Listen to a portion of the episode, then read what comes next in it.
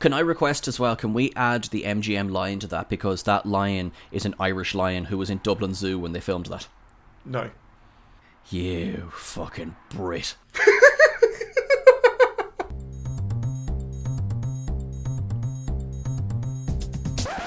Hello and welcome to An Englishman and an Irishman Go to the Movies, the podcast that is going to give you the choice that Sean never gave Ian. I'm your Englishman, Ian Whittington, and with me, as always, is my Irishman, the man who was seriously considered for the part of Tom Cruise, you know, post Swamp Death. It's Sean Ferrick.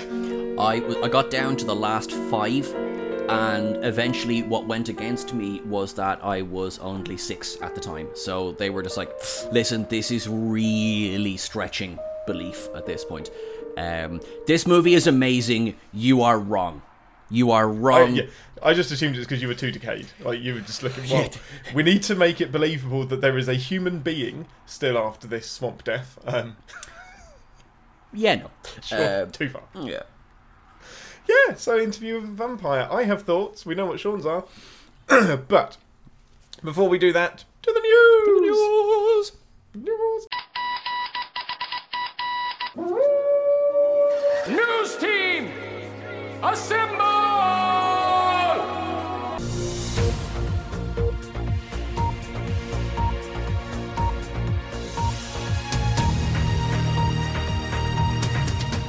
So HBO has got a sizzle reel. Uh, there you go. That's the news. Yes. So HBO they released a, just a trailer during the week. There. Um. Now, obviously, as we know, Warner Brothers are partnering with HBO Max because of you know owning them. Um. To release a It's lot. not really a partnership. yeah, a it's not really like you know. We kind of. It's like. You know, like you know. Oh, don't worry. We're full business partners. One of us owns ninety nine percent of the company, but we're business partners, man. Uh, can you guess which one has the ninety nine percent shares? Um, but It's uh, like how me and you are partners in the pod. uh, oh, don't worry. That was not subtext I was using. That was text. Um, but uh, yeah, so we got a couple of first looks at stuff. Now, so, some of these are projects I hadn't heard of. Um, so Clint Eastwood, who God love the man, refuses to die, um, is coming out with a new film called Cry Havoc. That he's, which has been in the works since the seventies. It's one of those kind of everyone in Oh, wow. Hollywood has been attached to it at some point. At some point, yeah. Briefly, we were attached to write and direct in it. Absolutely, yeah, that was a hell of a weekend. Um, but uh, it's it seems uh, I think synopsis is old man brings young boy home to family. So that's that's Isn't it. that so? As opposed to Gran Torino, which was old man screams at people. One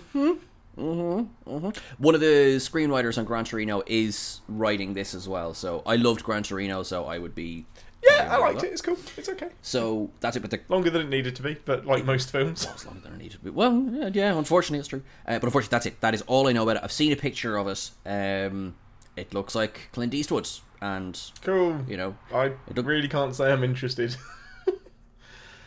I mean, it's a film. It's cool. It might be alright, but It's I just it is a film. yeah. It will do filmy things.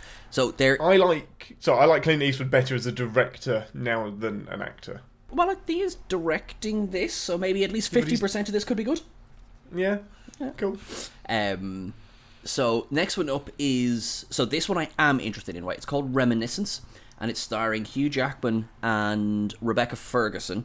So Oh, nice. Yeah, I really really like her um, and him. So what this is about? So this is written and directed by Lisa Joy, who is one of the co-creators of Westworld, and who is I hate being th- doing this in her introduction, but she's married to Jonathan Nolan. Um, Oh, okay. so apparently they worked on Memento together and Reminiscence. It's sort of it's same but different in that it's the idea of uh, it's a kind of futuristic but not too futuristic. Um, uh, Hugh Jackman has this ability to help clients relive memories of their past. She said she got inspired. Um, she was writing it when she was pregnant, and when she, you know, had given birth and she was holding her daughter, she was like, "I'd give anything to be able to keep this memory forever." And that's kind of the crux. That's really cool. so Um, so is it kind of to work through trauma Uh, then, or just to enjoy things I again? I think it's just to enjoy things again. Um, and so the the the mystery is um, Hugh Jackman's character becomes involved with Rebecca Ferguson's character May, and they work together going through her memories.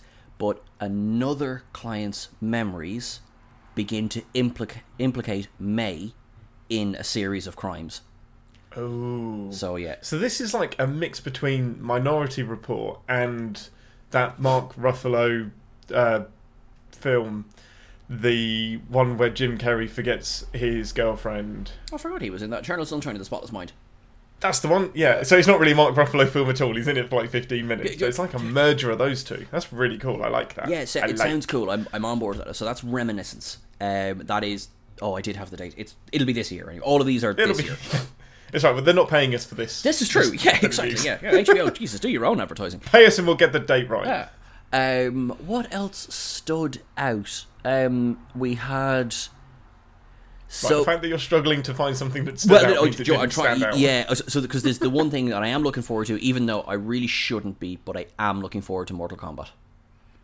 No, I am, and I think that's going to be the backdoor sponsor. Now that Dark Knight Rises has been forgotten about, the Mortal Kombat film and the Snyder Cut are going to be the backdoor sponsors of the podcast. I really like that. um, I have to say, look, it looks it looks great. Um, I know very little about the storyline of Mortal Kombat, but here's what I can say. so Here's what we do know: the images ten been, things you wouldn't know about Mortal Kombat. Well, I mean, I, I oh, I haven't written it yet. I'm getting there. Um, so the the first image, the first first image to be released was I think Sub Zero creating uh, a shard of yeah. ice, right? And that was obviously the on board. Um, so a, a whole ro- rake of images have been released of like Johnny Cage, uh, Sonya, Yeah. and yes, I am struggling to remember names. So there is one where Sub Zero is in a fight with Scorpion. I found out rather quickly this week that apparently Sub Zero and Scorpion have been enemies this whole time. Um, and I thought they were brothers. so yeah, I mean because the movies, the previous movies were like they didn't follow the game uh, Right. play really at all. Lore. So um, what was interesting about it? So apparently, right, Ian, did you know there are two Sub Zeros? I did not. That is, neither did I. So there was the Sub Zero of the first game, and then there's the from Mortal Kombat 2 onwards. There is another Sub Zero. Now, apparently, in between games one and two, Scorpion murdered the first Sub Zero, who then was brought back to life as people are wont to do in these games. The Sub Zero in this movie, the character name is the first Sub Zero. So they, uh, is Bi-Han, right? Right. So, got it. Okay. it's- so it's definitely an origin kind of. So thing. it's an origin thing, and I don't know if that means Scorpion's going to kill Sub Zero at some point, or you know if he's going to be, you know, Well, I think we've lost half the people that are interested in the pod. after the ones you told to click away at the start.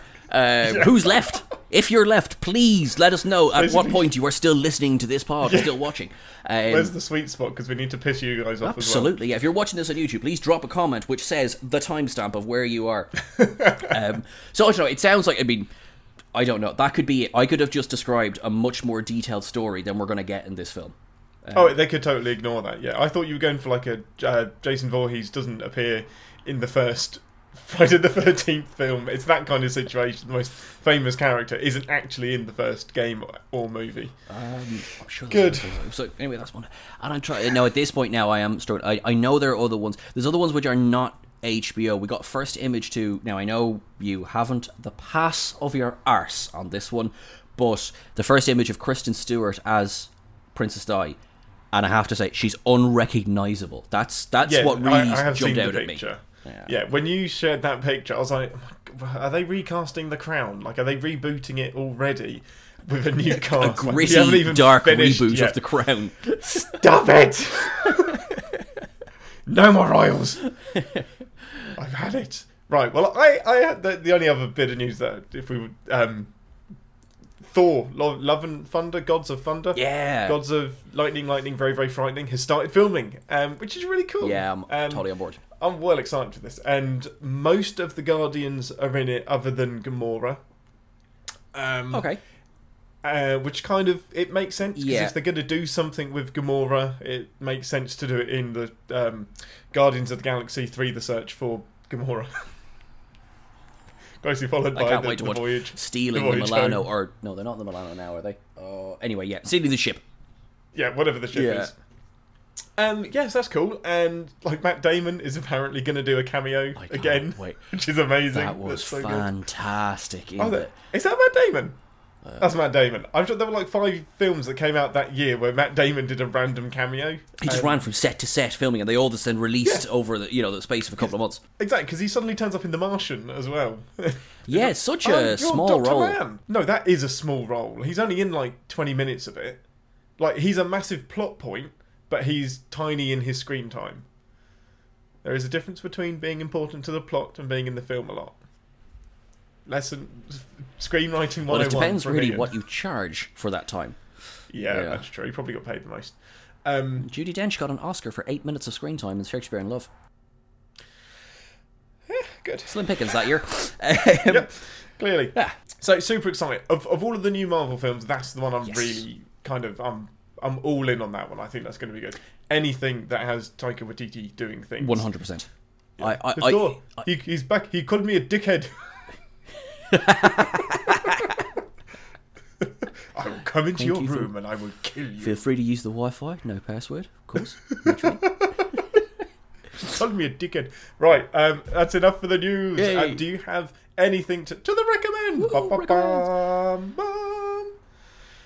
bum, bum, bum. Bum bum bum bum.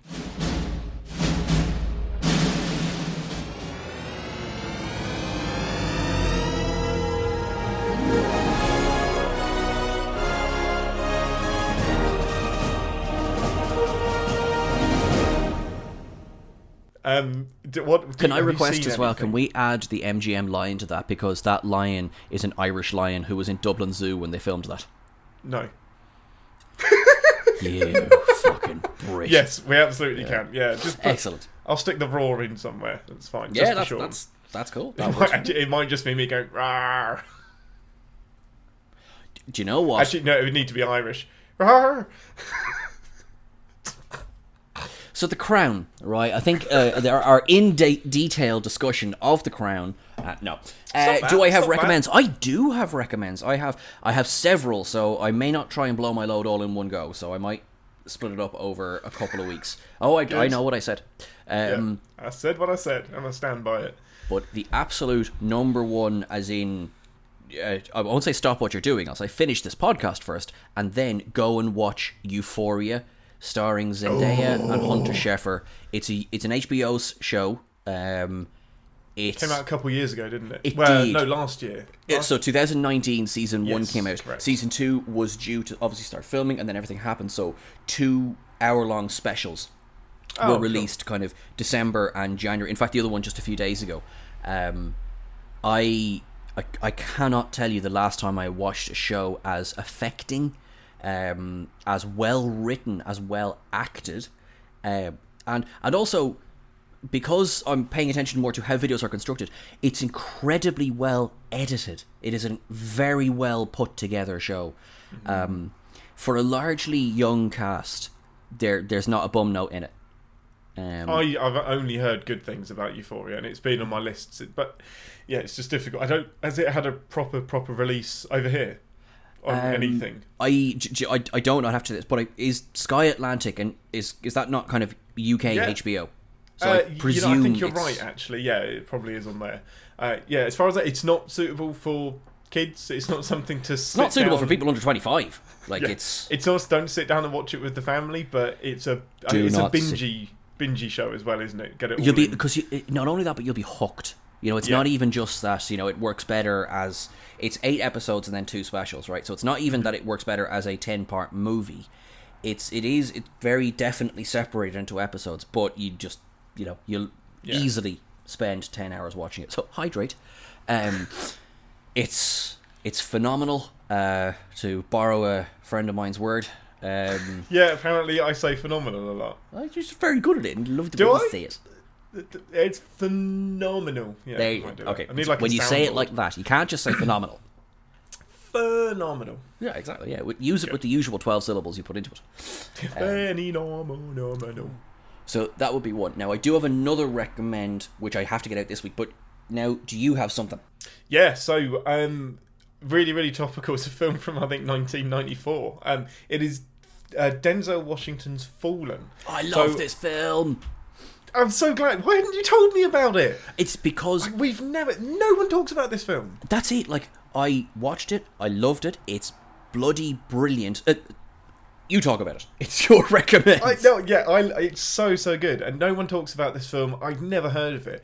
When I'm flicking through Amazon or uh, Netflix or whatever, if I find a Denzel film, it is going to go straight into my list. Um, at some point, I'll watch it, even if I don't watch it right now. I want to watch everything because he's just.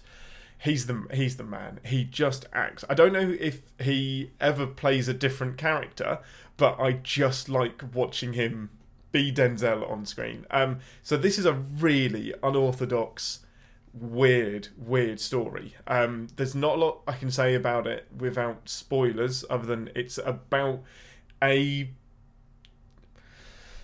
You, you find this out pretty early on. It's it's a demon that can jump from body to body to body and spends the film screwing up um, Denzel Washington's life, and he's a cop in New York.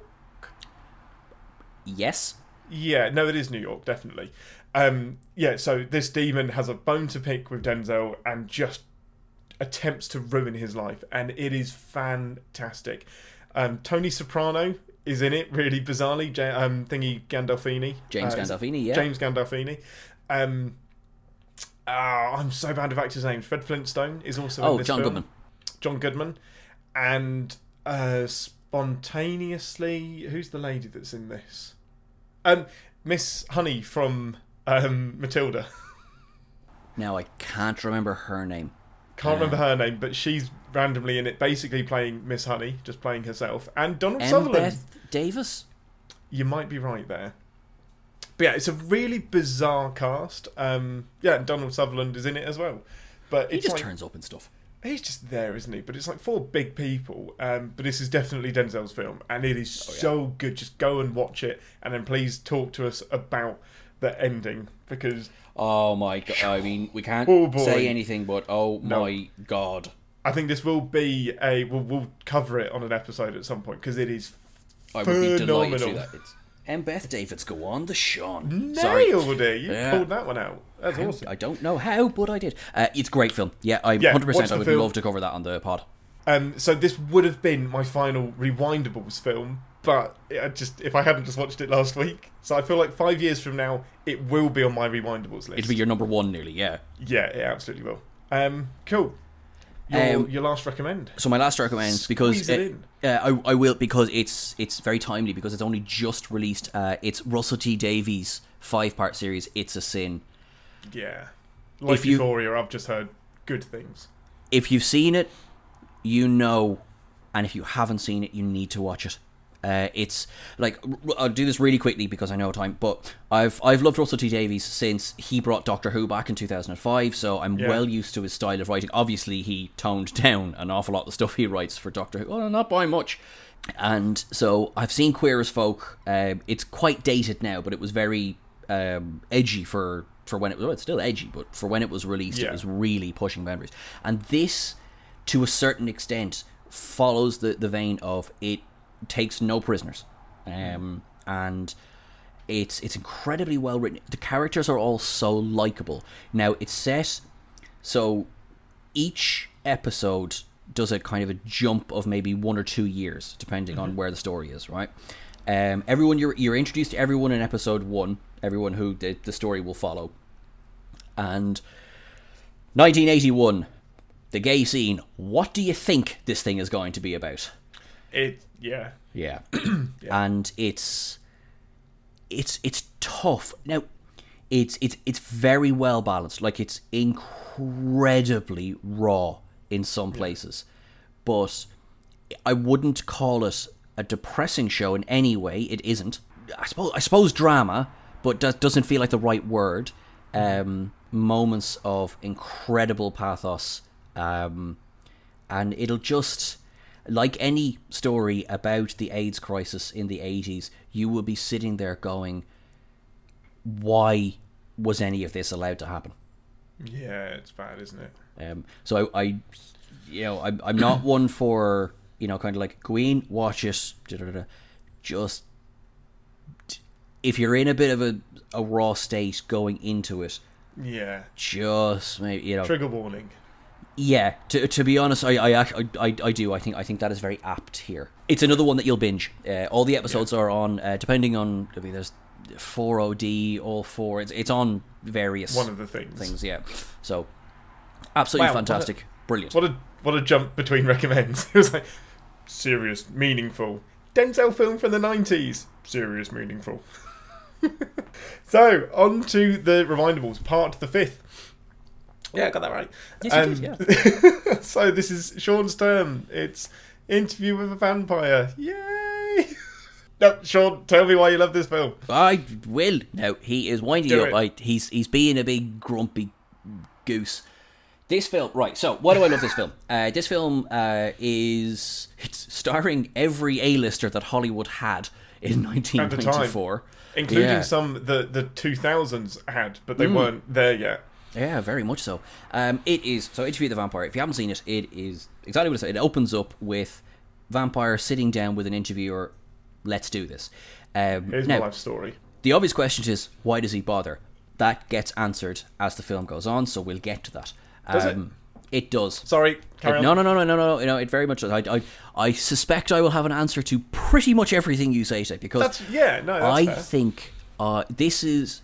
It's not quite Star Trek levels of how much I've Mm-hmm. rewound this, but it's a lot. Uh, Yeah, just before we started there. recording, I, uh, I, I I was watching Ian's eyes just widen and widen as I just started the script. Yeah, I. It was honestly from the beginning onwards, like the story. I was like, I've got to buckle in for two hours because Sean's going to recite the whole thing again. It was like it was really impressive when I started doing Like the full soundtrack and getting the sets Yeah. and everything in the background. Like, Sean, how are you doing? It's like Brad Pitt. What are you doing here? Get a haircut. So actually, let's let's just say that right. Brad Pitt, Tom Cruise, Antonio Banderas, Christian Slater, Kirsten Dunst. Thandie Newton, briefly. Thandie, yeah, oh, uh, of course. Sorry, Thandie Newton. So, uh, and also, you won't have seen her. I only know this from IMDb. Okay. Um, I'm not sure. Did you see Peaky Blinders, Penny Dreadful? Um, uh, yeah, I've seen Peaky Blinders and the first episode of Penny Dreadful. but she wasn't in this. So Peaky Blinders. Um, Aunt Polly, Helen McCrory. Oh, where was she? She's the other hooker in the big scene. Oh, that's amazing. Yeah. That other hooker. like, yeah, she's the one who's dead for the entire scene. Yeah, Brilliant. so, That's yeah, amazing. That's Helen McCrory. Um, so, yeah, I mean, what a cast. Um, Yeah, incredible cast, which is Incredible. one of the things that confuses me. okay, no, no, that's that's that's cool. No, we'll we'll well, absolutely we'll, we'll go through every bit of it. We'll so, get there. Give us the synopsis. the synopsis is uh, a roughly 200 year old vampire uh, sits down to tell his life story to an interviewer. He, you know, starts from, as he says, when he was born to darkness, which is when he was made into a vampire. It is alluded to very briefly that I could tell you the first 20 years, but you're not going to care. There was not an awful lot going on. There is a little bit of context in that his wife and child have died, so he is very much on self-destruct. Yeah. If it wasn't for the vampire, it'd be somebody with a knife. You know, he was Yeah, going that's to die. Crucial bit, isn't it? That he's he's lost everything in his world. He's got tons of money, so that's not a problem. There's nothing really motivating him to exist. Exactly. Yeah. There's no there's no impetus to survive. Um, You lack the courage of your convictions, sir. such a, oh, That such is my favourite line. That's It's so, so good. good. It's so Yeah. good. I want Uh, to he- use that every day. Like it, Somebody's somebody like gives me the wrong change, or like there. You lack the courage of your convictions, and rip your shirt open as you do. uh, sir. Could you please stop? Sir, this is a Waitrose. I've asked you several times nicely not to do this. Um, so, yes, he meets Tom Cruise. Uh, so, Tom Cruise, so, uh, sorry, Brad Pitt plays Louis, uh, who is Yep. our narrator. Uh, Correct. Effective. He is our lead character, but he's not our only lead character. yeah, but it's it's his point of view. This It is is his absolutely story. his. It's Yeah. his story. He is the eponymous vampire. Yeah.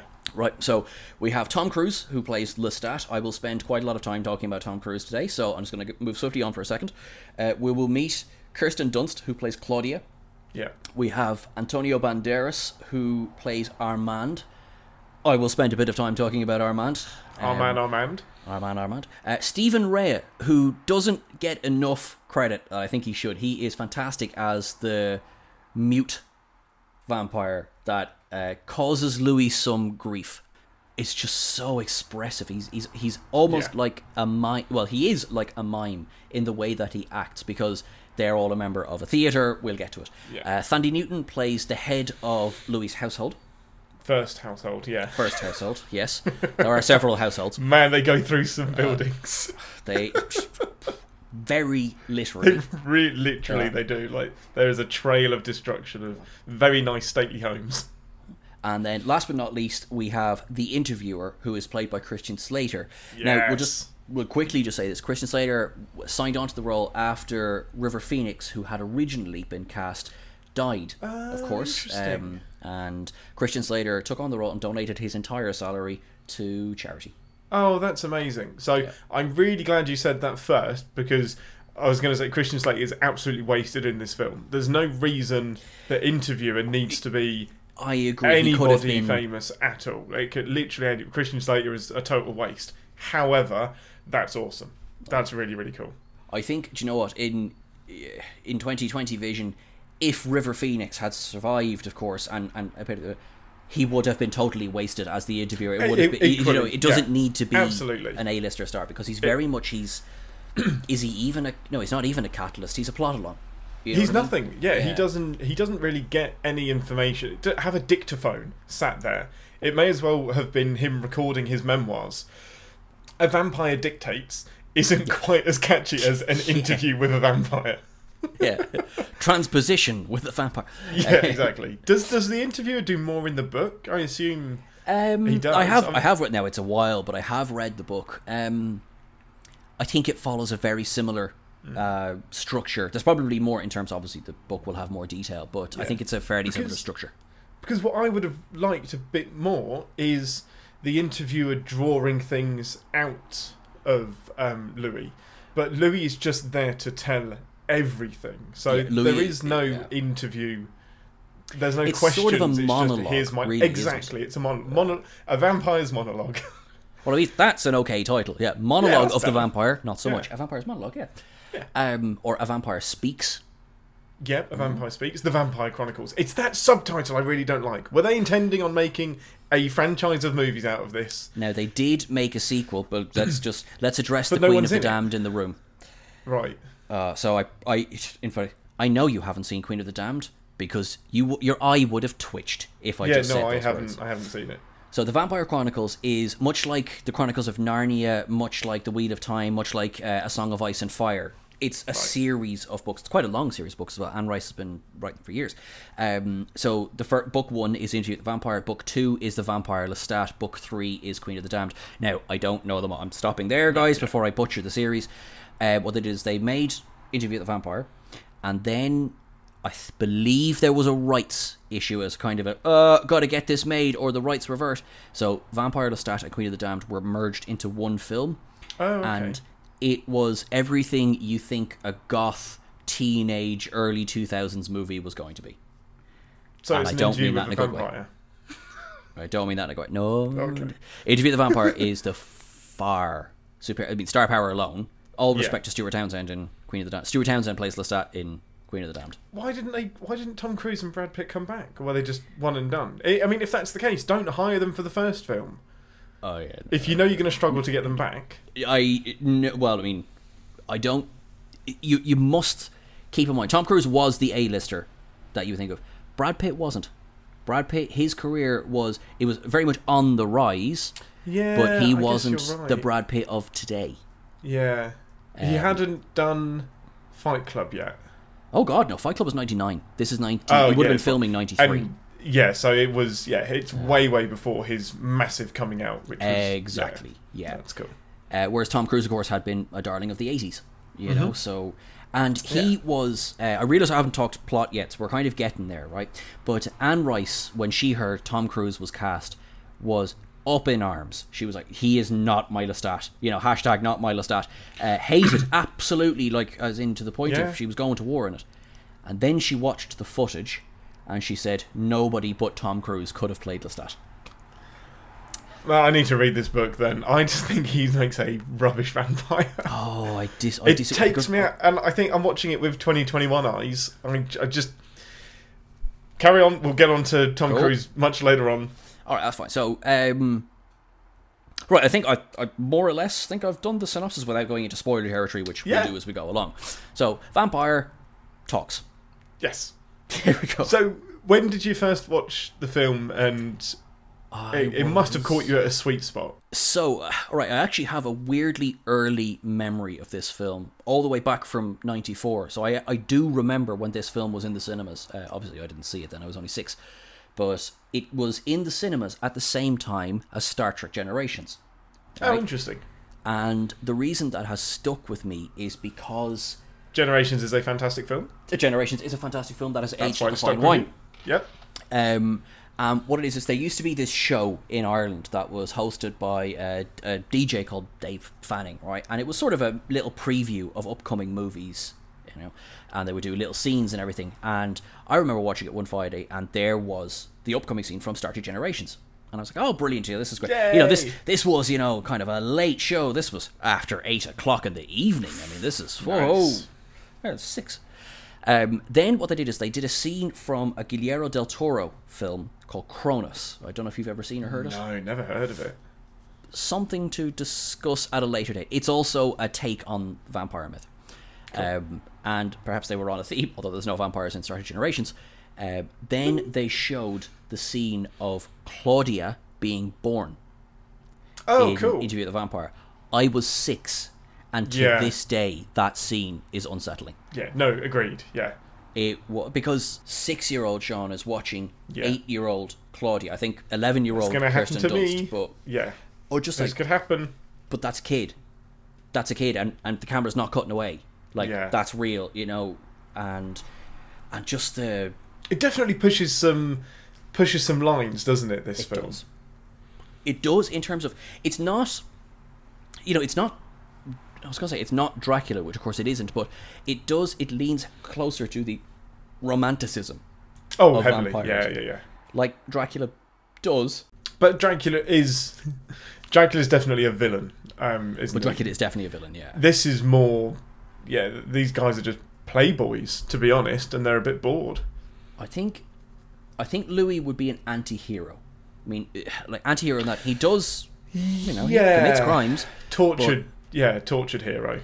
Mm. kind of. Where, mm, yeah, well, yeah, well, definitely, yes. He's you're right. fighting. He's the definition of fighting against his nature, isn't he? Yes, yeah. Yeah. Whereas Lestat, yeah, you're right. He is Fully embracing his is, yeah. nature. Yeah. That is something which Queen of the Damned, for its many, many, many sins, it that's front and center. It's Lestat taking the center stage. Yeah. you know? That's um, so that's what they do in that. So uh, watch at your peril.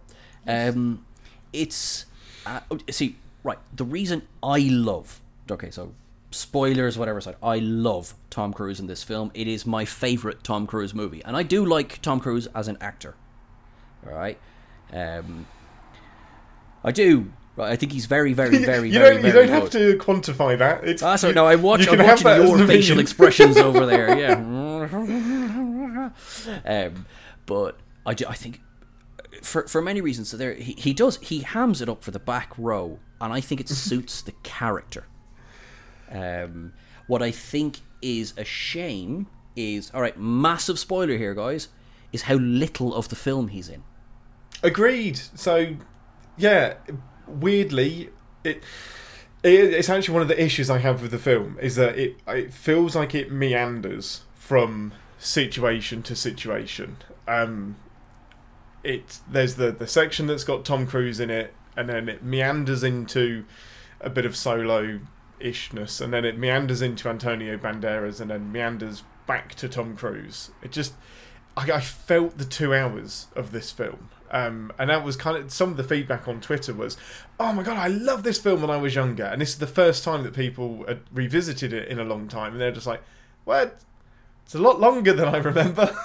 and I, I, just, I think you feel the length because the plot meanders. I I mean, my little heart. I Fight me, fight me on don't it. agree with you that the plot meanders. Um, I do feel that it it definitely takes its time. I will like. There's no argument with that one. Like there is, this takes its time. There's a lot of long pauses. There's a lot of looks, and there's a lot of things that maybe. This may be a very unfair thing that I'm about to say, but I think that filmmaking in general has sped up Agreed. since 1994. Um, which is not to say that every film is running around on amphetamines, you know, Yeah. at the moment, because that's not the case in there. But I think it would be harder to sell this movie today. Agreed. Yeah, but I don't. It's it's. I still think you can have you can take your time and be more interesting. My problem is it's two hours of Louis torturing himself and just being woe is me. Isn't afterlife horrible? And I'm kind of a bit. I was getting tired by the end of the same. The same kind of. Oh, the world is so hard. The same argument. It doesn't feel like he grows from the start to the end. Uh, I mean, sorry, you're in many ways you're sorry, spot on. Um, the what's the change in him is that he has lost his his reluctance to kill. You know, Yeah. he has. I uh, what I what I take is he's he has accepted the fact. It took him a long time, but he's accepted the fact that he's not human. Yeah. Um, and I, I mean, I, I hear you. What I- I think, what I look at it is, I do look at it as a film of set pieces. Um, Mm-hmm. So maybe that's maybe that's supporting that. Yes, there's bits Yeah, there no, in that- between them right. that Yeah. kind of do. Yeah, they, they maybe drag a little bit, but as as say the arrow that's going through the plot. If Louis is the arrow that's been fired from the bow, right? You have, I think Lestat is very much the bow and the target. Yeah, yeah, Right. I like that. That's a really cool analogy. That's cool. Uh, thank you very much. Uh, I stole nothing from Aristotle. Um, but along the way, there are. Um, I've run out of analogies, but the things that you know he Bless you. encounters along the way. Um, Claudia is the big thing, Yeah, definitely. Yeah. Yeah, um, and Armand could have been the big thing, except for what he does. yeah, exactly. Um, right, we need to start talking spoilers because I'm kind of like you know kind of right. If you're still with us, guys, we're talking spoilers. Yeah, now we're Um, getting into spoilers. Right, so let's talk about Lestat. Let's do the Lestat Yeah. because you can pretty much it is the first section of the film. Yeah. So, what worked for you? What didn't work for you? Talk to me, Goose. I like that there's almost a Jim Carrey ness to some of Tom Cruise's performance in this. Care? Okay. Like, there's some Ace Ventura in it. Um, There is. so, wow, where was. Huh? I, I, del- uh, yeah. Where? Come No, on now. so tell where me. he's oh where is it um damn it my note only says Ace um Tom Cruise channeling Ace Ventura um he when he's dancing it's when the he kills the hooker um and like kind of puts him puts her in the coffin and then like flips it and he's like just he's manic and he's crazy and he's like he's laughing and it's cool i actually really really like it it's the it's the sincere bits that get so it's the fact that Tom Cruise is you're, you're like you said hamming it up and he's super super cheesy and it's he I didn't. I never said he was cheesy. Just for the Uh, record, I said he was hamming it up for the back row. he's phasing in and out of an English generic European accent that's There is. he can't of that, quite yeah. decide what voice he's doing. Um, and the teeth, both of them, it's the same complaint about Brad Pitt. I don't know what accent he's doing, especially at the beginning of the film, but they can't talk around the prosthetic teeth. I know that they have teeth in their mouth and their their speech has been affected because of it. So I think it's for me because I didn't watch it the first time round. I can't unsee that stuff Okay. because it's just it for me. I know them both so well that it it just took me out of the film. I think this film would work better if they weren't as famous. probably for me. Okay, but Which is an odd, yeah. I was going to say, is that a fair criticism? You don't know if guys are too well known. I don't know if it's fair, but it's how it made me feel. I suppose all feelings are valid. This is uh, this is a safe space. But here's why you're wrong. Um. No, no, no, no. I mean, It, ju- it's their Oh, performances hmm. just took me out of the film. It's either hyper hyper sincere, but I'm still like you're, you're in a pretty you're in a vampire outfit. I, I mean, no, bold. You can't be. You can't be. saying that. It's a vampire film. You you, you accept these yeah, things when you when you bit of a start watching the about movie. that. Um, Um, but no, no, you, know you're right because I think you know a performance can be like you you can still be critical of a performance, um, but like you know, oh, this is a vampire movie. It's like, well, yeah, you chose to hit play Yeah, vampire. no, I think movie. it's it's the it's their voices and the teeth. And I it's fine. I, I know that they're vampires, but I know that that they're talking weird because of the prosthetic teeth in their mouth that they shouldn't have. I have to say I've I've not noticed that, but I've again because I've watched this so many It's times. just normal. That's just Yeah, how they speak in the film. So. I'm not saying This is me watching it for the first time. Um, Yeah. Whereas I think if it came out today, there would be ways around that. Um, Yeah, you probably wouldn't even digital. change their accents. Um, yeah, the teeth would more than likely be digital. Yeah. Um, and yeah, then they would just sound like Tom Cruise and Brad Pitt. um, which would be that would be a hell of a sequel. Um, also, my God, guys, what happened? I thought vampires didn't age. Yeah. Uh, to be fair, Brad Pitt and Tom Cruise have not aged. oh, they still look they still look fantastic. Brad Pitt hated making this film Really? That's and tried to get out of it several times, and apparently, so this is what I was talking Well, about. that shows He- in the performance. it's a, it's a hard role to play. To be to be fair to you and to be fair to him, it is a hard role to play because, yeah, you are the tortured vampire for this entire film. Okay, but do I get a bit of range? You know, what am I No, allowed to there do here? Yeah, And exactly. It's so- very plastic, very plastic performance. Just, I'm miserable. Plastic part, maybe. parts. Fair enough. Yeah. Yeah. Um, to be because again, not saying you're wrong. Why am I why am I defending this film so much? Okay, um, I Really Like any try film? not to bring you down. No, no, no. You're, you're trying to. You shan't bring me down. I'm just trying to see if I can uh, convert you. If I can't, I'll accept it. Um, if every single film has suspension of disbelief to some form or another, right? Yeah, so, fine with that. Yeah. um, so potentially, fine. That is one of the reasons I accept this film. With you know, there are flaws, as you say, there are accents which kind of weave in and around what I think they're meant to be. Yeah. Um, although I think Yankee back then, which is not to say American back then, but kind because they are there are more Yankees than they are modern Yeah. day Americans, Yeah, Um, exactly. and there would have been you know say French um, So inspiration. it's of the absolutely right. They it would be weird if they had American accents because they're it from does. the 1700s. So, but it does stick in your mind. but it does remind me. So I just Yeah. yeah, it, it's something I can't. And may if yeah, as a younger person, I could just take it for what it is and watch it. But as a more critical movie watcher now, it just it does take me out of the film. But it's fine. Tell me the good things. Tell me what you love. Tell me your Uh, happy places. So uh, uh, many. So right, sticking with the with the first bit. So with Lestat, I love uh, Lestat's. You know, he visits him in his sick bed um, when he does that. I'm going to give you the choice I never had. Yeah. Uh, Lestat is evil. There's no like Lestat Yeah, doesn't. selfish. yeah, he doesn't selfish. question his state of being at all. Um, now from lore, uh, he's only been a vampire for a couple of years himself. Um, Oh, really? not- yeah, yeah, yeah. Um, Ah, that's interesting. so, and he's lonely, um, and hence Louis. So he finds someone who is very much suicidal, and there's that fantastic scene on the docks where Louis about to get killed by a pimp, basically. Uh, then suddenly the pimp is gone, suddenly the uh, prostitute is gone, and then you have what I think is a beautiful introduction of just Tom Cruise's face coming at you, teeth bared. That is know, cool. The the killing of the pimp and the prostitute is a cool scene, but ag- and I think we've nailed why I don't like this film. The flight, I really like it. It's rubbish. It's not. It's it's completely straightforward. Just raises It's- him into the water and drops them, or raises them into the air and drops them.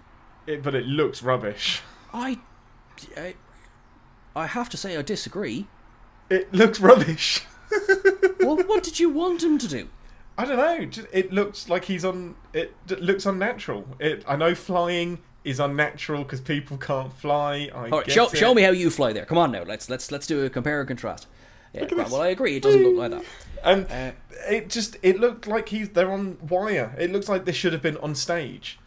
I definitely Um, dis- I completely disagree that it looks like they're on wires. Um, Okay, cool. completely fine, disagree. fine. Uh, But it, it just it it was a kind of an eye uh, eye roll moment for me. We are oh, really going to disagree on this film. I'm sorry. ah, I'm glad. is- I am really glad you love this film. I, I, I don't know. Uh, anyway, so um, I love that that's not the first time we see Lestat. When do we see him before that? So it's basically the camera pan through the whorehouse to when Courage of Your Convictions, sir. You just Oh, he's in there! Silhouette. Oh, that's awesome. There, yeah. Oh, that's So really he had been following Louis. It wasn't Oh, I like by that. chance. Yeah. So he, he knows that this is a sad sack that probably needs killing, and he can give him a better life. Well, there's also Louis is a plantation owner. Mm-hmm. So if they, you know, if, if he owns Louis, he owns the plantation. Yeah, that's true. So there's the bit of that as well, which is why he was not best pleased when Louis decides to get a bit flame happy. Burn it all down. So chalk up one um, amazing stately home that gets burnt down Yeah. Ding! magnificently. That I love that scene. Where he's isn't burning the house down. This is it. Kind of like made me sit up in my seat, and I'm like, "That's really, really cool." Because so, what? Why? Why does he do it again? Um, So he, um, he's pissed off that he's going to have to kill people to survive, isn't he? That's yeah. So that there is, uh, let's say maybe the first, maybe the first third of the film. I think I think by the time because by the time we meet Claudia, he's Yeah. pretty much there. So um, he becomes a vampire. Uh, they have that great birth scene, which is I I love whenever you see someone turn into a vampire in this film. I love it. I think it's it's It really is well done. really cool. Yeah, the the effects on that and the makeup, like they give Mm. a shout out to the vampire makeup designer in the opening credits, which was really really cool. Yeah, big up Stan Winston. Yeah, really good. Yeah. Um, and yeah, he, he is obviously trying to fight his new nature. And Lestat is bored with him because Lestat Yeah. thought, "Oh, plantation owner would be living the highlight now," and yeah, Now that is interesting. that. Like no matter what Lestat does, he is a he is bored within five minutes. He needs to have the new ne- ne- the next best thing. He gets bored of Claudia and her whinging about not being able to grow. Um, he, he's literally just like, I'm bored of you now. Your irritation is boring me. Let's move on. yeah, absolutely, absolutely. Um, uh, Lestat would be he would be the Tony Stark of an evil Tony Stark of Absolutely. today. I, I was going to say this earlier. He absolutely is. Yeah. Which is funny that Tom Cruise was one of the first choices to play Tony Stark. I I mean I wouldn't recast Robert Downey Jr. for, Nope. for all the money in the world, but I could see it. Yeah, absolutely. You know, um, so now that obviously leads them to so Lestat basically goes, well, what do you mean you're not delighting in being a devil? You know, Yeah. what, what is this about? That he, you know, brings him more or less to hunting parties. They they go to a couple of you know balls. Um, That is, there oh, that is so, so. Trigger warning: if you have an issue, as well you should, with dogs being murdered, Yeah. look away from that scene. But the the aristocrat aristocrat ball and picking and choosing which which ones to kill is really cool. I like that, and seducing the old lady. This is a very sensual film. Now. It is very like this is more of a.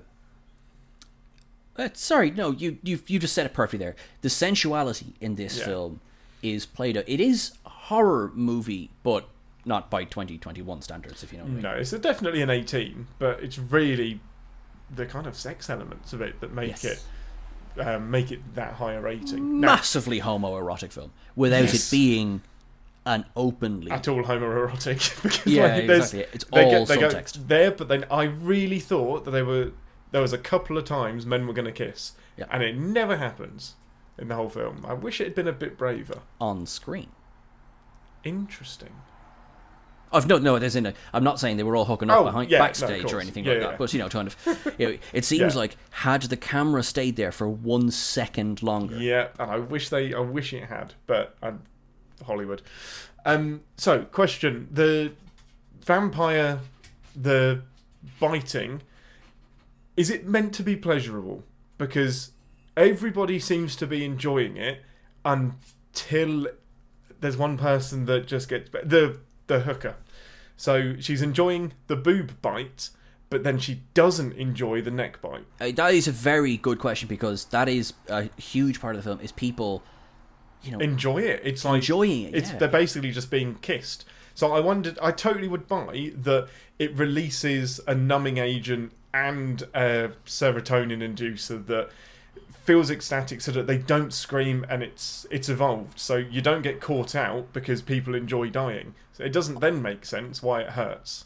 I I do you know what? Not to actually, because that is as valid as what I'm about to say. So not to disagree with you, but I think, and one of the reasons why this film is an 18s, I think it's more of a sadomasochist kind of thing.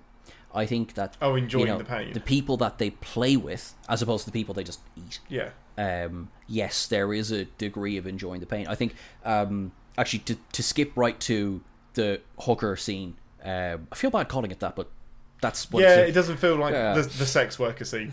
yeah, it, it yeah, it really doesn't. Yeah. So yeah, so as you say, they're Louis knows what so does Lestat, of course, but Louis i- knows that he's watching Lestat play with his food. yes. And yeah. he at this stage, Louis is so kind of lost. Uh, he can he, or he's, he's depicted as, and this is 20, 25 minutes into the film. So you're kind of like, you do know you're a vampire, mate, yeah? So and he really struggles with this. He's really like, Kind of the deal was like, what did you think was going to happen? But exa- and that is where Lestat's frustration really seems to be coming from. It's just like, Yeah.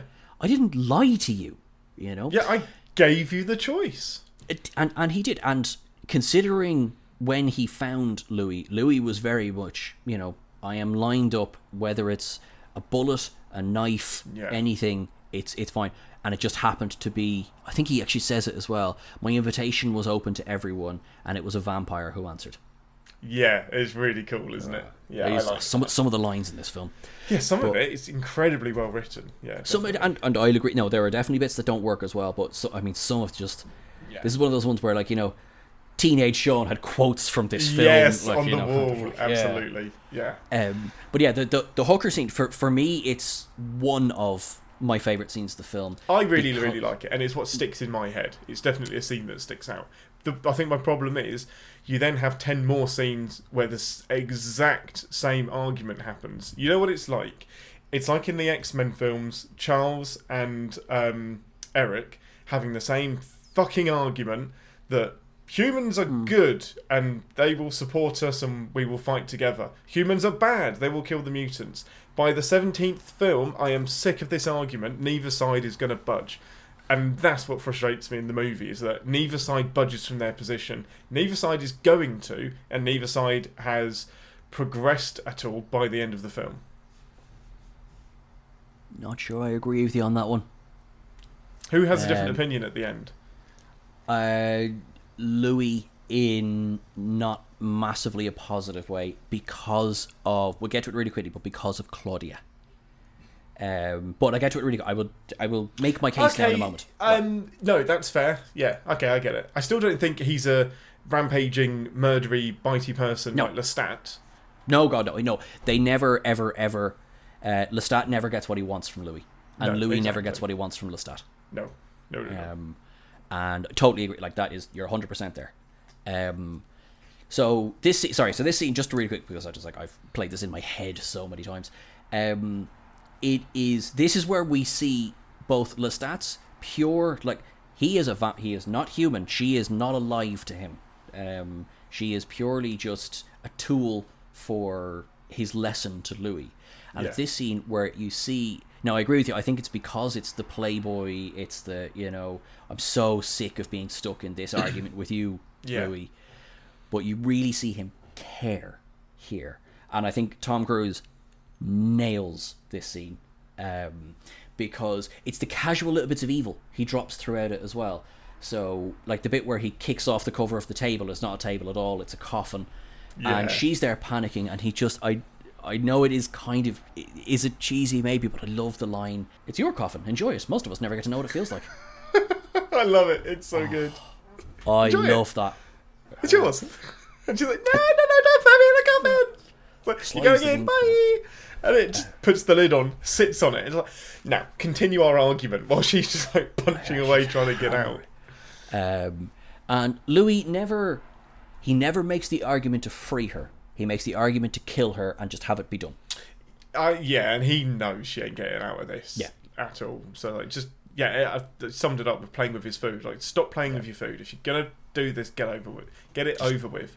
It's bad enough that we have to kill people and suck their blood, and that that's what we have to do to survive. But I can get over that. I don't know why you have to enjoy it. It's, it's like it's like us. I can enjoy a bacon sandwich. I don't have to enjoy playing with the pig and killing it. Yeah, I mean, and that is a a dark but completely accurate um, analogy here. Um, and she is very much she is the to him she's a pig. Yeah. Um, and there's there's a bit that always weirdly creeps me out is when he flips the lid of the coffin off, and her scream feels genuine. Yeah, maybe she wasn't told that that was going to happen. Like you know, like you know, this will happen at some point. Yeah, Jesus. You know, what I do uh, like is that this is Tom Cruise off his leash. Like Completely and don't utterly, yeah. really get that in the Mission Impossible films or whatever other films Tom Cruise is in. He is very much action hero Tom Cruise now. You is don't yeah, get he's not him actually being at all here. bonkers and insane. This is the only time I've ever seen him do that. I like it, but just don't like it in the film. I think I want this film to be hundred percent serious or super hyper campy. It, I, I feel like it's some. It's like sixty percent camp and forty percent serious, or probably the other way around. Um, it doesn't do enough of either for me. Okay. Oh, okay. Um, That's just how my brain is. I think. That's all right. We have to camp you up. It's fine. Uh, we're working on it. We're working on it. Thank you. Audience, please chip in with this one. Okay, we need to camp up Ian. Can't. No, don't take any screenshots. don't stop it. Already done. Um, so moving away from this scene, Louis then begins his wander through what turns out to be Plague Town. right? Yes. Yeah. and he stumbles across a very dishevelled and upset Kirsten Dunst, Oh who is God, and the- clutching onto the arm of her desiccated oh. oh, mother. How long has she been dead? It looks like weeks. it's The yuck. makeup work on that is brilliant. And again, sorry, I really, or maybe I like this film more than I remember. It, I really like how nonchalantly Tom Cruise handles the mother's dead body. It's like, look, there's, life, for the, old girl, yet. Oh. And just like dancing around of her, and then limp, and then discard. Just the way he just discards the body and it hits the deck. The daughter's right there. She's there. Now, well, thankfully, she's hemorrhaging blood from her neck. Yes.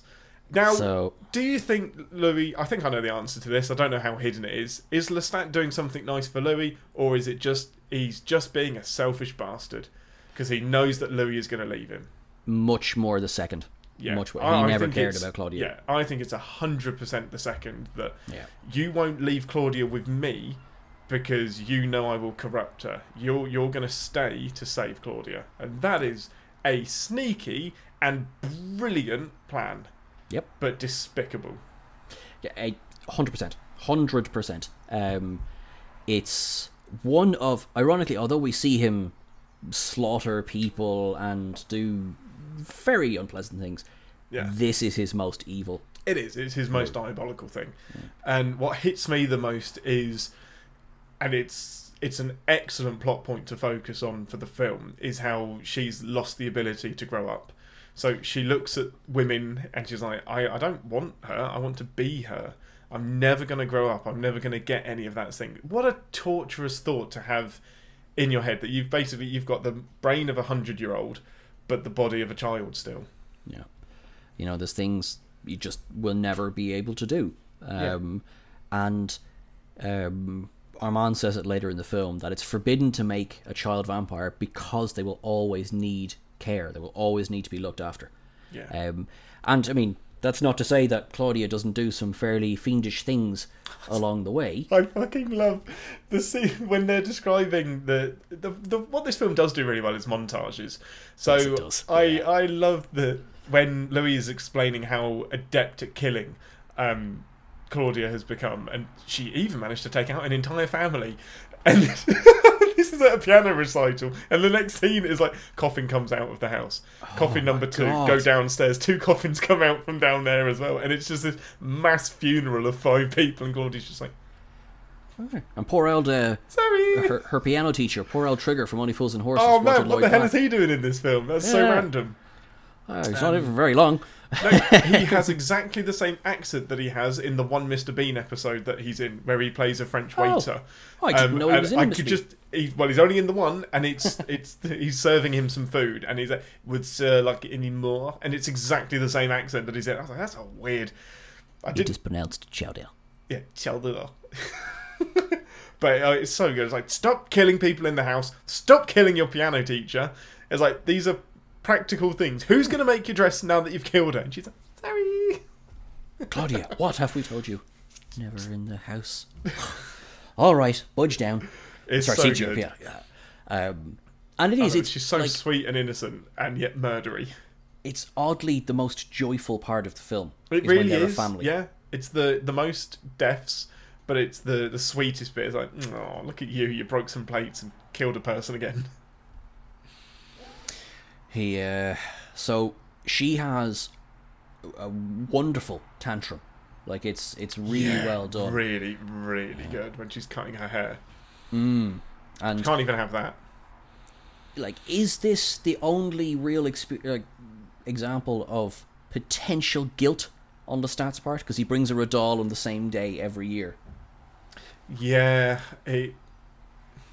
I d- I don't know if I can explain it, but it's almost it's playing the part, isn't it? It's like this is what people with a family do, but it's completely thoughtless. Like it's just this is what we do each year. So happy birthday, but there's no thought behind it. There's no because she isn't growing. He thinks a doll is going to be exactly is going to be fine as a gift every year because that's what that's what you give an eight year old. and it's uh, again like it's it's small and we know years have gone by but he gives her a doll every year and he goes some of these dolls are so old and tattered. Well of course because she's about 50 Yeah, yeah, exactly. um, and then she does start throwing some of the dolls away and it's that woman we saw in the window the one she wanted to be. Yeah. um, and this is i think this is another it's an example of how unstable claudia is as well. Yes.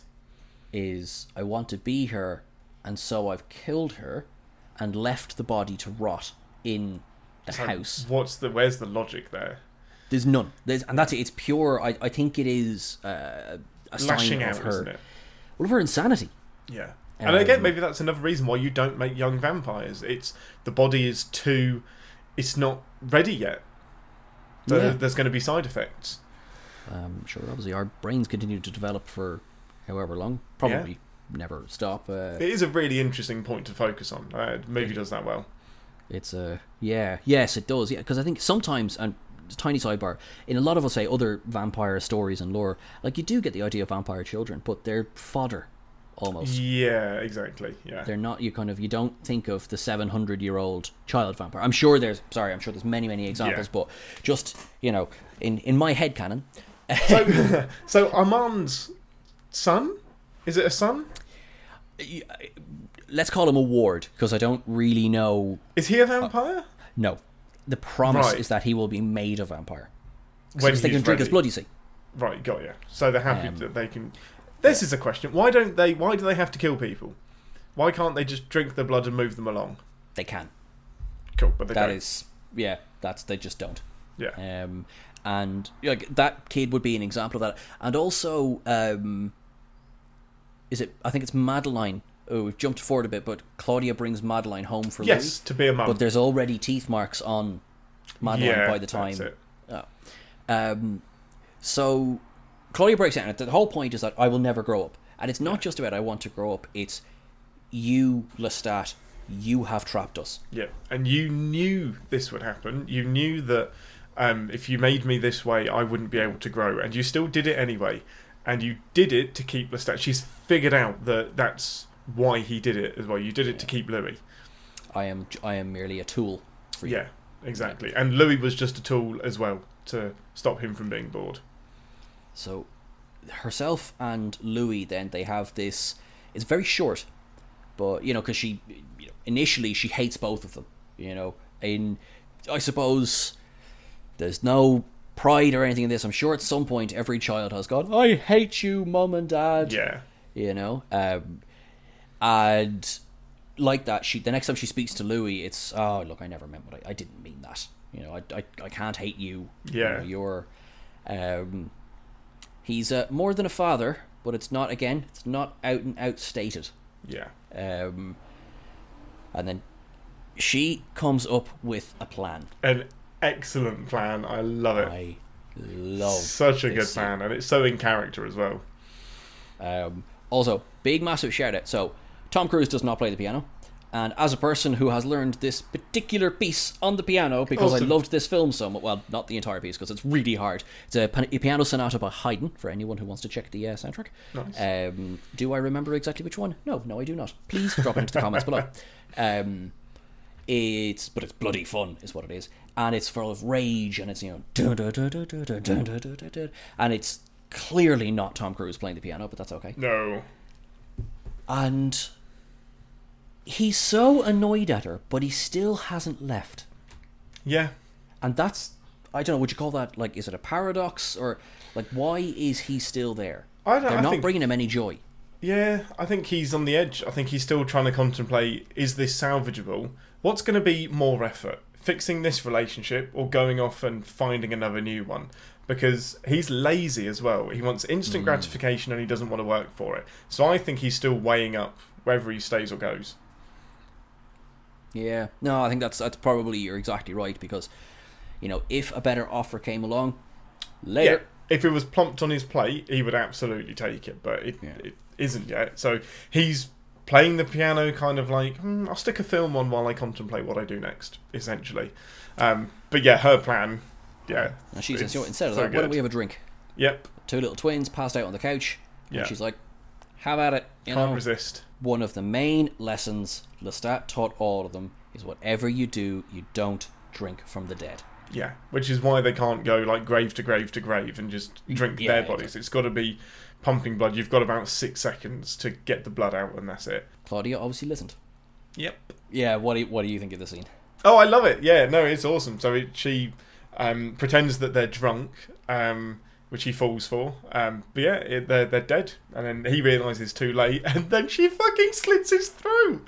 And just like rips it open, and he's just there bleeding out on the floor. And there's way more blood inside him than should than there should be. It's like popping a mosquito. Um, yeah. Oh, it's so gross, but um, love it. Yeah. No, it's an awesome. And Louis comes in and he's just like, Look, I, I can't really be mad. It's like, ah, like- damn the carpet.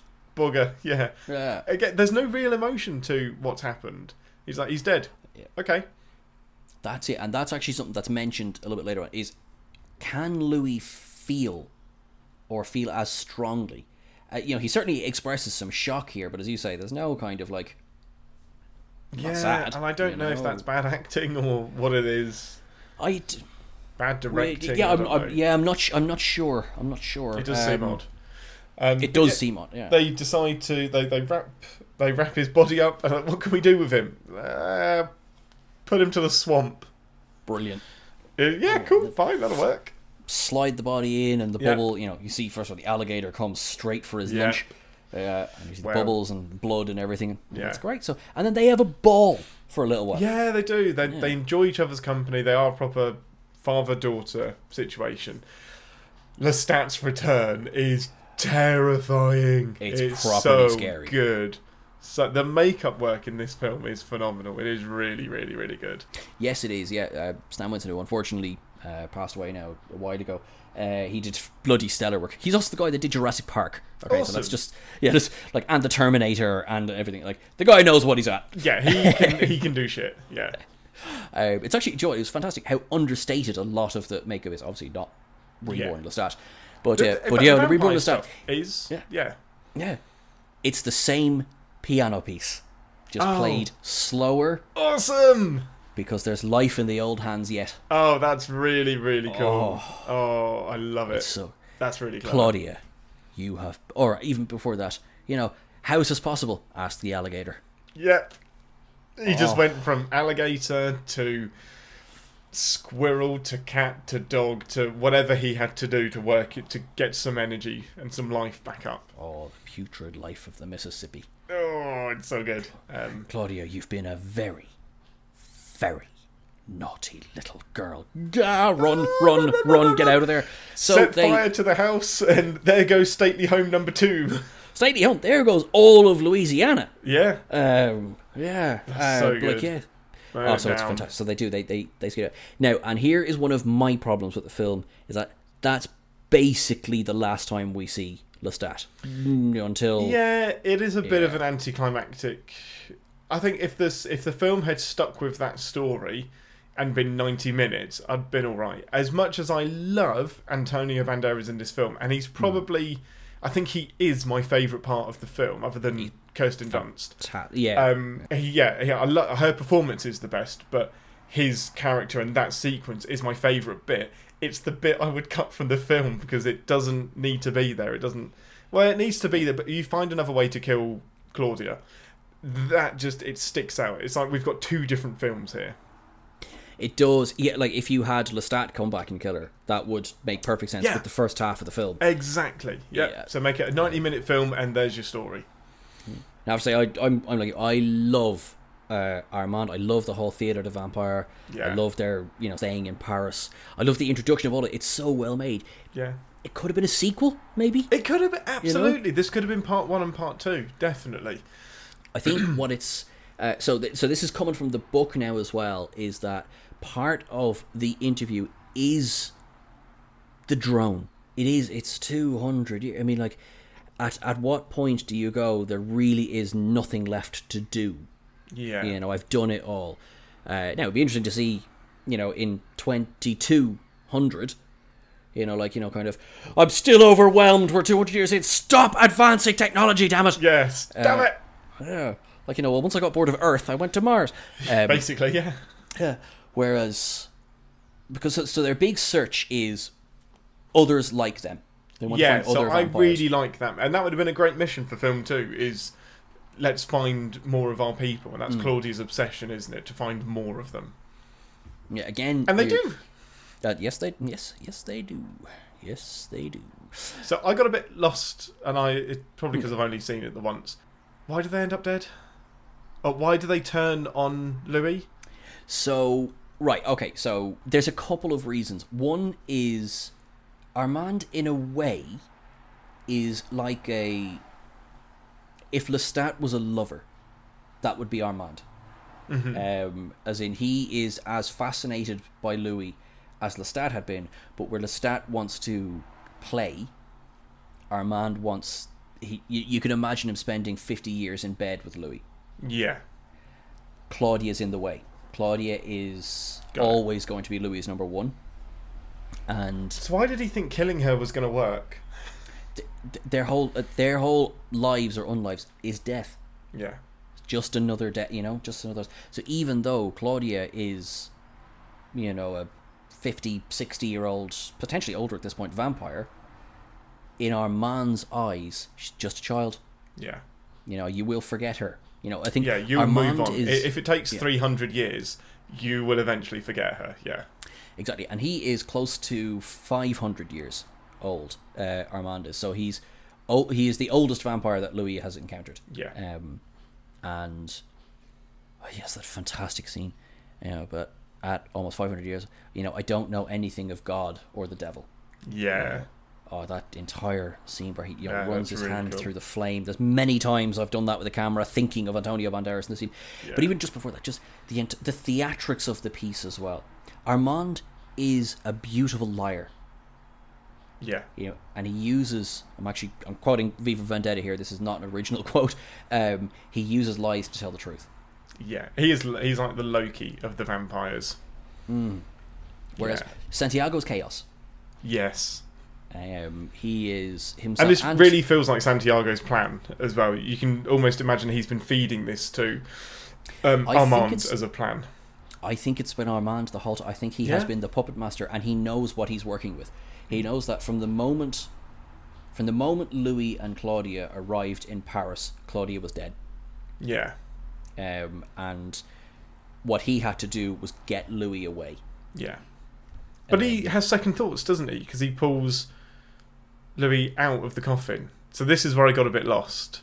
So no, no, no, no. I I mean, I know because, and I will say, so on the part of the direction of the scene where he looks like he's frantically trying to Yeah. help Louis escape, and obviously Louis can't see that. So So why would he sure be that frantic? Yeah. That's where I got a bit lost, is that I assumed he was doubling out on the plan. But I was like, well, why wouldn't you go and rescue the girl first? But yeah, Uh, yeah, that's so why. he's never it was never any intention of rescuing Claudia. I think maybe what would have been a better way to do that scene is have Louis, you know, keep it keep it in the coffin. Have Louis scratching and screaming Yes. and then it opens up, and hear then the you can have from the Armand. Oh, I have saved you, you know, whatever. Yes. You know, Yeah. but all he's done is just one. So he staged the whole thing. Is that his minions? Staged the whole have- thing. His minions have done this without his knowledge, Hmm. and then he comes to save the day. But then there's definitely some looks of regret during him being taken away. This is what I can't get around. Um, So maybe there is some reticence about it's the- what he has to do. maybe, maybe. I, I personally, I think it's all just another act in the Yeah. great theater of vampires. Yeah, Um, and Louis is the only one who hasn't read the script. yeah, that's fair. After Um, 500 years, everything must just seem unreal. What- just none of this and ha- matters because in in 50 years, this will all be forgotten and it won't matter. So how insignificant does this sequence of events really, yeah, really seem to him? Exactly. Yeah, exactly. Yeah. We can't even comprehend that. That's because they, they measure time in, you know, they, Yeah. they measure it in decades. They don't measure it in years. Yeah, exactly. Yeah. You know, oh, that was five decades ago. Get over it. Where we might say, like, listen, that was five weeks ago, or you're not moving Yeah, on yet. exactly. Yeah, super Um, weird. And it is, it's, it's odd. Well, it's obviously a shame. But Claudia, again, Kirsten Dunst. I can't say this enough. She was fantastic. But particularly where she she knows a separation is coming. She doesn't know what's going to happen, but she knows that Louis, or she at least suspects Louis will choose to leave her and stay with Armand. That's where things look like they're going, and might possibly have gone if Armand's plan hadn't Yeah. gone gone through. And so that's where she brings Madeline home, who will become the only vampire Louis has made because it was Lestat that made Yeah, Um, and so they do, and poor Madeline gets about twelve seconds of being a vampire. that could have been the perfect life for them, couldn't it? That really could have been it. Um, Leave them out into the world exactly. Yeah. It's so, so oh man, it's so good, and the the sun scene and then burning is oh, watching a child burn. It's weird how our brain works because I was okay with it because I know how old she is mentally. But if this was a child acting like a child, that that scene shouldn't have made it to cinema. Like that, you're watching a child get burnt alive, but because we know she's actually mature, man, credit to Kirsten Dunst for playing a 60 year old inside a child's body. Like, So incredible. And absolutely, I totally believe she is an old soul inside this child's body. Do you know what? Actually, I'm going to go slightly back on something I just said because it goes from you see this the, the burn starts to appear on her cheek, right, and Yeah. it cuts straight to Armand slamming through the wall. I still think it would have been better if they'd kept it in the coffin Yeah. and had him rip the cover off. But I guess seeing his desperation to take down the wall leads you to believe this is simultaneously happening. Yeah, I guess so. Yeah. But Yeah, you, you, could have still done that cut by backwards and Yeah. forwards. Yeah. Um, and then, but no, yeah, that that walking in. entire burning is brilliant, and the the Pompeii ash effect is. I don't know how they did that. It's so good. So so good. and then the, the ash blows up into his face, and then we get so the the the, the sadly forgotten interviewer. So back in present day, Oh yeah, I forgot. see a tear falls on Louis' uh, Yes. finger, and then you know he goes, "Can a vampire cry?" And Louis says, "Maybe once or twice in a lifetime." I don't think that's about his actual tear ducts. I think there's only once or twice in a lifetime you will ever feel strongly enough Yes. about exactly. something Yeah. that you will have this emotional reaction. Um, and then he was just like, so then shit went down. Yeah, things happened. I love this scene. Love Yeah. it, love it, love it. It's Louis really gets his really good. He, uh, I have got kerosene or whatever alcohol, whatever he's got. Third place, he burns down. this Louis, guy just leaves, leaves a trail of destruction. Yeah. Enough with the fire. Uh, and I love. I absolutely love this scene. I totally agree. Where he's in the, the all of the coffins are lined up, and it's like splash, splash, splash, set fire. You've got like vampires that can fly, just like burning bodies flying around the room, and it does look a bit unnatural, but. I lo- it's like a knee jerk reaction. If you're on fire, you kind of like jump around. If you have Yeah, the ability yeah. to fly, you're going to fly around and like try and put yourself out. Yeah, uh, It's an awesome scene. It's just pure chaos. This Absolutely little love showdown with Santiago as well in the main the main it. theater hall. Yes. Oh, Oh, so that good. scythe! Way back in the day when we had a, uh, do you remember Bebo? Oh yeah, Uh, Yeah, so we're talking like ages two Yeah, two thousand dot. That was my bloody profile picture for ages because I was deep, Nice. and it was him with the scythe. It's such Yeah. a cool setup because it's a scythe but with like a weird baton handle on it. So the Brilliant. way you can swing it and the it would make a great weapon for Dungeons and Dragons. Like the the dexterity that you can get on that scythe is so good. It's like it's very elegant and it's almost like a dance that they're doing together. Um, as Yes, he it is, cleaves people. It's so good. I wonder if Santiago knew he was dead from the moment he saw Louis and just played with him because Probably, yeah. he doesn't seem he doesn't try to attack. He mimics him. Yeah, exactly. He's just what he does. Is a mime, isn't he? It's just he's Yeah. here's what's around him. Um, Yeah, great scene. Absolutely Great. love it. And of course, Um, Louis was smart. He did it during the daytime, so they couldn't escape outside. Yes, yes, really clever. However, he's also like, "Ah, great, I've done that. Bollocks." Uh, but then the, the it's so gothic. So then the hearse, of Yeah. course, comes up, you know, and it's Armand's boy is driving it, and Yeah. Armand, you know, they dive in the back, and in. yeah, and they have their. Actually, I, did, I, I fell for it for a second. I thought, okay, So right, this is yeah. going to be the next sec. This is going to be the next section. Yeah, the rest of his life is going to be teaming up with Armand, and I was actually okay with it. I was like, "This is cool. This would be. Why wouldn't you choose that life? This is uh, Armand is the Lestat that he needs, ish. Uh, if you well, take yeah, away sorry, the, ish, the yeah. questionable morals, I mean, he's a better version, and he can learn everything he needs to learn. Because whenever he asked Lestat for the answers, he's like, "Why are you looking at me for the answers? Yeah, I don't know. If yeah. you don't have the answers, what makes you think I do? Armand has the answers, and that's exactly what Louis needs. But he can't be with him. because He knows what he'll, he'll become Armand if he stays with him, and he doesn't want to be Armand that. killed his kid. Yeah, Uh, you too. know, it's like that's it. He knows as he as he says. He says, "Louis, I swear, ah ah ah, but I know you did." yeah, Yeah, and it's just No, like that's it. it. There's no arguing No. after that. There's no yeah. I do like that.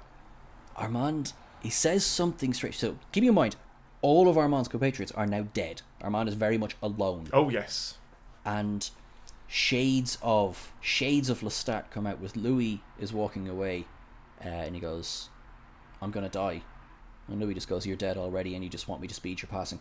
yeah, and it's just that's it. You know, Armand is just left in his, yeah. you know, his finery at the uh, at the portrait gallery. Another and great it's just- bit of dialogue. So good. Yeah, again, hats off now to Brad Pitt and Antonio Banderas. Yeah. And It then we get really into the montage. You know what? The film is really a vampire interviewing other vampires. It kind of is, isn't it? Yeah. Um, At the end, you're kind of like, you know, Christian Slater's like, "No, I'm still here." Like, Hello. Yeah, hello. Framing device. I would. I thought he'd fallen asleep at one point. like he's just It's like- recording all of it. I'm sorry, sir, but this is tremendously dull. Like, Yeah, you know, just you don't need me here. Um, so yeah, next montage is him finding the new world and returning to America and strange televisions and how film has now shown him a world that he could never see. It shows him the the daylight world that he's never been able to be a part of, which is a really cool thing. It's cool, isn't it? Yeah, it's kind of It's like yeah, really he, cool he gets to see a sunrise again. He gets Yeah. to see his long lost blue. He said blue Yeah. was his favorite color. It kind of been a drop throughout, and then you have Yeah. Christopher Reeve Superman flying past. Which is on- so cool. I loved that. It's so so good. And I, yeah, I got to see yeah the world from like angles that I'd never seen it, including and then in Superman Returns. Um, yeah, really really loved that. Uh, Um, now the ending of the film. Please which explain. There's two endings. Please explain the ending of the film to me. So. Yeah, you might. Just, so as I as seen on screen, the interview is just like turn me into. Oh a well, hang on. Well, before that, there's a bit before that. Right, sorry. What have I missed? So uh, Louis leaves the cinema, and Yeah. he says, "You know, I was walking. So he's back in New Orleans, back where he came from. He says, I could, and then I caught the smell, and it's the smell of old death. Oh, sorry. Yeah, Yeah. yeah. And yeah, so this is lovely to see him. But it's like, so he goes to it's sort of uh, there are a few of these places dotted around, or at least there were then dotted around, kind of protected buildings almost. Yeah. Um, and it's uh, this is more of a. So he he encounters Lestat, who is still alive, but he's a wreck of himself. Yeah, and has and been feeding so- from rats, which is the great Yeah. switcheroo. And he's so- yeah, it's brilliant, isn't it? That's a great turn. Um, but it, yeah, he's just really weak, isn't he? Yeah. Um, he's he not needs- back at full power. Exactly. And as he says to Louis, you know, with your help, I could become the Lestat I once was. Because right now he's too he can't hunt. He can't hunt a human. They would Exactly. easily overpower him. Um and so there it's it's a short exchange. I feel it might have you could have probably taken it out. Agree. yeah, thematically, it's Lestat for all of his playboying and for all of his, you know, he was going to be the vampire of the new world. He's the one who's still stuck in the 1700s. They, you know, out of nowhere a helicopter arrives and anyway, but it's the fact that it's, you know, Lestat's never seen false light. He has been trapped inside all this time. He doesn't understand that torchlight isn't the same as light light. um, and Louis has grown and grown bored. Um, he, you know, he's even in this exchange. Lestat is the most dangerous person he's ever met, and Yeah. he's bored, Yeah, exactly. And he leaves him there, and you know, So you know think- the moment that I really like is when Louis comes forward. Like Lestat is really really weak. He comes forward and he recoils, and the fucking chair recoils with him, and like Flies across the room. foot down the room, and you can kind of see it, it. The shot turns to Louis, and he's like, "Huh, that was weird." Along with the audience, that are kind of like, "Huh, that was odd." I do love it though. It's it's like the chair has a character. It's like, "Whoa, fuck, there's a vampire." thanks, chair. Oh, you won. yeah, exactly. It's uh, or his like flinching is so powerful it takes the chair with him. It's like there's something just really comical about that little sequence. it does, and it's always stood out to me now as well. I have to say that bit the chair chair. recoiling with the vampire. Like, Whoa, fuck this! You've Louis going. I mean you no harm, but also like Louis like a strong gust of wind, and you're done, mate. Yeah, exactly. Yeah. But I think Um, that is that kind of sums up the problem I've got with the film is that it is it it could be a really really powerful scene, but it's comical because of Tom Cruise's character and the choices that are made. Like that's not scary, that's funny. that bit the chair scooting across the room like it is it's it's kind of their last hurrah if you like there's a chance that they might encounter each other again but it's it's yeah it's suggested to be their last encounter yeah, with each other exactly. Yeah. um, and it's it's very much it's no one's running away it's just louis going I I've need to wrap you. up this loose end. Or it's not even that. It's I smelled you, so I thought I'd come and say hi. Yeah that's probably yeah that's it like you know there's no fear even if i mean technically okay what's the last time he saw lestat was lestat was on fire Yeah. but I mean, he'd seen him come back from the dead before. I never really believed he was dead. You know? No. Yeah, Um, exactly. And I get that they accidentally bump into each other because it's been 150 odd years or whatever. So things are only unlikely over the course of a minute. If you multiply things outwards over the course of the life, life of the universe, then everything will happen happen. happen nearly, yeah, exactly. yeah. Everything will happen once at some point. Give it another hundred years, and he'll bump into Armand at some sort of holodeck. I was like, oh, exactly. that's yourself. How would you look at that? Yeah. Um, so that's that ending. So that's Now- that ending. Yes, that's the. I think that's the thematic ending. It is. Yeah. Yeah. Yeah. Um, Then there is the actual ending, which Yeah. is. I like it. I will understand if people have issues with it, I- but I like it. I I don't know how I feel about it to be completely honest. So I was gonna say because there's two more endings, isn't there? yeah, exactly. There's. Louis' ending and there's Christian Slater. Exactly, yeah. Yeah. So Christian Slater is now beg- I actually really like this ending um, of Christian Slater begging to be turned into a vampire and Louis' exasperation of for fuck's sake I've wasted the last 2 hours because you haven't understood a damn word of what I said and if the the message you're getting out of my story is I want to be a vampire you've missed the fucking story. And that, that frustrates me a little bit because I'm also there scratching my head thinking, how did. How is that the message you got from this? After every, after this story, why do you still want to be a vampire? Because I, I sure as hell wouldn't. Not after this story, no, absolutely No. not. So why does he? There's no So- romantic like in what is ostensibly a romantic movie, kind of. Um, there's no, there's nothing romantic There's about. no being one. satisfaction from Yeah. any of it. Um, immortality is a curse, and he Yes, still doesn't yeah. get that. Uh, but I do love his. I do love Louis' frustration of. "Ah, Why did I bother? Um, oh, it says it says, "Oh God, I failed again," Yes. and then you know God has nothing to do with this, and then click, and it's the most ferocious I think you ever see Louis because he's trying to put the fear into him. well, other than other than the uh, burning down the vamp- theatre, yeah, yeah. the burning down that well, which one? Sorry, yeah. Don't start with burning down because that's everything. yeah, it's like, oh look, there's a nice building. Be ashamed of someone. Burn Burned it. it down. um, he yeah lifts him up to the ceiling, and then you have the wild eyes and the teeth, kind of, you know, they're more bared and everything, and it's, it's great. And he goes, "Is this what you want?" Nope. yeah. Grandy are like, Change my mind. Bye. yeah, bye. Runs out, you Such know, a stuff, 180. gets into the car, hits play. Be still, my shorts. I love that scene. Yeah. Um, I know. What do you think of this ending? It's it's fine. It's I don't know how else you'd end it. I think that's my problem. Is I don't know. It's a perfectly fine ending, but it is a bit of yeah. Okay, so Lestat. Why is Lestat there? I because I think he's been following Louis all through, and the book again. This is not in the movie, so this is kind of adding a bit. Though, but in the book, they meet each other at the theater of vampires. So there is an entire. Oh, like, cool. Lestat is definitively not killed. Yeah. By the fire, like you know, he comes back. I think he is. He's weakened, not as weakened, but he's weakened by uh, by the time they meet the other vampires.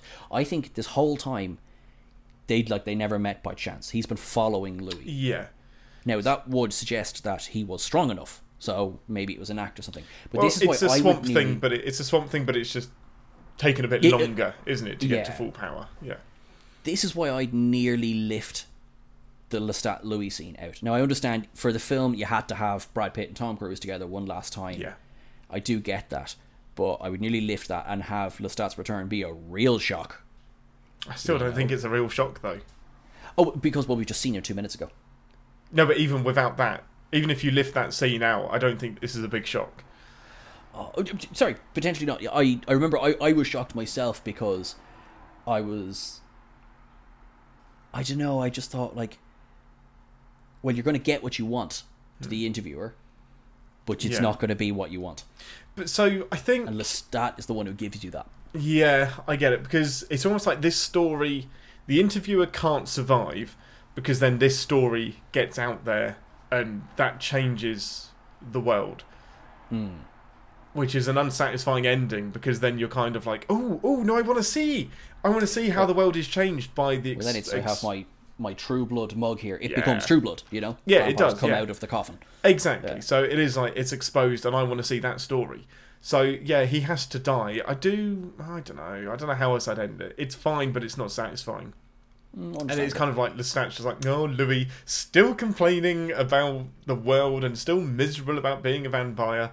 I've had to listen to that for centuries. I do love that, but again, it belittles the story that you've just Oh, heard but- because he's just brushing it to one side. Oh, 200 years of complaining. I mean it does, but only Lestat could do that. Yeah, agreed. Yeah, I'm just so conflicted with this film. I think I want to like it, but there's so many. It jumps about so much. It's too. Yeah, it's a really may- chaotic story and a really somber story, and they just they don't mesh together for me. well maybe I will get get it to become one of your rewindables. Maybe that's why I enjoy it so much because, again, I uh, frankly disturbing amount of times I've seen this film. Yeah, I think I need to watch it a couple more times. I'm just like, oh, do I have to? Do you know what you do? What I do is I get you to watch Queen of the Damned, and you will then go and watch Into Oh, the really Vampire again it, to yeah. feel better about yourself. Yes. I think what I need to do is edit the film myself. I think in there, in there is a film I really, really like. I just need to edit it in a way that I like. That's that's fair. That's right. It opens up with Lestat meeting the interviewer. It's like, whoa, wait a minute. Whoa, Oh, this is wait a minute. interview. Oh wow, that might that might work. Um, so, yeah, the the Ian cut. so it's, I want to get this nailed down. The ending. Why don't I like it? It's because you don't like Guns N' Roses. Could be. Yeah, could be. I don't know. I just I think it feels a bit cheap. I think that's what it is. It's of course Lestat turns up and kills the interviewer, but why does he do it? Because Why does he kill Lestat him? Has always wanted to be famous. Like Lestat would have been the one who wanted to be Yeah. doing the interview. So is it because Um, he doesn't want Louis' story to get out? I think he doesn't care about Louis' story. I think Right. he's like he reach, he literally goes, "Why would the world want to know that?" Yeah. Like when you could hear my story, which is so because he is deeply selfish, um, self you know, and self-centered. You know, he's Yeah. arrogant. If there's going to be a vampire story out there, it should be, be mine, and that's part of what's explored in Queen of the Damned. Right, so this makes more sense because it's setting up a sequel. a lick, and it, it was it just now the sequel to this movie never came like there is no Yeah. Connection between the two of them No, you would fair. But he does turn the interviewer into a vampire. assumedly don't oh, see well, him again because he gives him the choice, doesn't he? Yeah. yeah But the uh, choice, the choice for him though, is no choice at all. It's He die wasn't dying. or be a vamp. exactly Yeah, die or be a vampire. Exactly. He wasn't going to kill himself. He wasn't. He was happy that he'd escaped. So now he's not giving him a choice. It's hey, dead or vampire. Of course, you're probably going to pick vampire. Uh, you know what is it they say there's no atheist in a foxhole like if you're like yeah, Yeah, exactly. You are definitely asking for forgiveness. Um, even because what's the harm? just in case Ju- Yeah. That is exactly it. Just in case, because if this is right, all I've got is my morals and eternal damnation. I may as well ask for forgiveness to all of them. It's like on it's that South Park sketch. It was like, "Yep, here you go, guys. The Mormons were right, and everyone else ends up in hell." It's like we got the Jews, we've got the the Catholics. You're all wrong. The Mormons got it. you just make peace with every deity you can think of. Just start naming them. Um, cool. So I'm afraid you haven't 100% converted me. There, I enjoy. There's bits of the film that I enjoy more than I remember enjoying. Um, Cool. But and I I'll take that win I'll yeah, take that win Yeah. yeah, There's definitely set pieces that after we've talked about them, I'm like, actually, no, that's really, really cool. Um, so I will re I will rewind it and I'll stick it back on again. Um, mainly to watch the Armand stuff. I think that's an awesome Cool. sequence. I think I just get a bit bored of the backwards and forwards between between yeah Louis and Lestat. Give give me give me a wrap up of why you love the film so much. Um, I love the style. I love I love the acting. Um, I love the story. I love the interplay. Um, I love the pure, unapologetic gothic style. Yeah. Um, and it's one of my favorite Tom Cruise performances. Yeah. No, that's that's all fair. That's all fair. Um, there was oh, The music, sorry, the music. Oh, Uh, no, Elliot it does have a fantastic score. Oh really yeah, I can't believe I nearly uh, forgot to put a mention Nearly glossed over that. Oh, stunning! The the opening piece, Libera Me. Um, please, Ian, can you put some of that music over this part because it's that good. Yeah. No, it is a phenomenal score. Like that is it is a captivating soundtrack. It really, really I think somebody on someone on Twitter replied to you saying, "Oh my god, the soundtrack just pump it into my veins. So just yeah, good. give it right here." Yeah. No, it's so good. Um, so yeah, that's that's that's that that's Sean's final rewindables um, pick for this time round. Um, so thanks for joining us on Twitter, um, and thanks for listening and watching to this slightly rambly podcast about a an odd odd film. Vampires! I just- yeah, I want to love it. I want to love the want to love it is there. There's. I'm going to stop saying nasty things. Next week, it's my final pick, and man, do we go up and down with our rewindables films. Uh, next week is Evolution or I'm Evolution, so happy. whatever you want to say. So we're ending on a on a just a feel good, happy, bonkers comedy that equally I think nobody talks about. But for me, it is the year that it came out. I got it on DVD straight away. Didn't catch it at the cinema, but I rewatched rewatched it a billion times that year, and I, I watch it probably a couple times a year. Um, Oh, it's a great movie. Yeah, I caught it in the cinema like that, just the sweet spot. And remember, whenever you're doing your shopping for your shampoo, you get the one with selenium in it. You do. And I to. Sorry. in the wrap up in the credits, and he's holding the Head and Shoulders because it's so obviously paid for by Head and Shoulders, but they they cock up. And yet the- it it's works. so good. It works so much. You are so beautiful to me. So yeah, the, you got that to look forward to next week. Um, hugely quotable film. Thank you for watching us this week. We will see and listening this week. We will see you next week. Thank you, guys. Bye. Bye. Thanks for listening to An Englishman and an Irishman Go to the Movies. I, at least, would love to hear your thoughts on the episode. Sean couldn't care enough to record this with me. You can find us on Twitter and Facebook at English Irish GTM, email us at an Englishman and an Irishman at gmail.com, and check out our website www.anenglishmanandirishman.wordpress.com, where you'll find all of our previous episodes. You'll find me on Twitter at galactic underscore Dave, and you'll find Sean at Sean Ferrick. Thanks for being awesome, and we love you very much.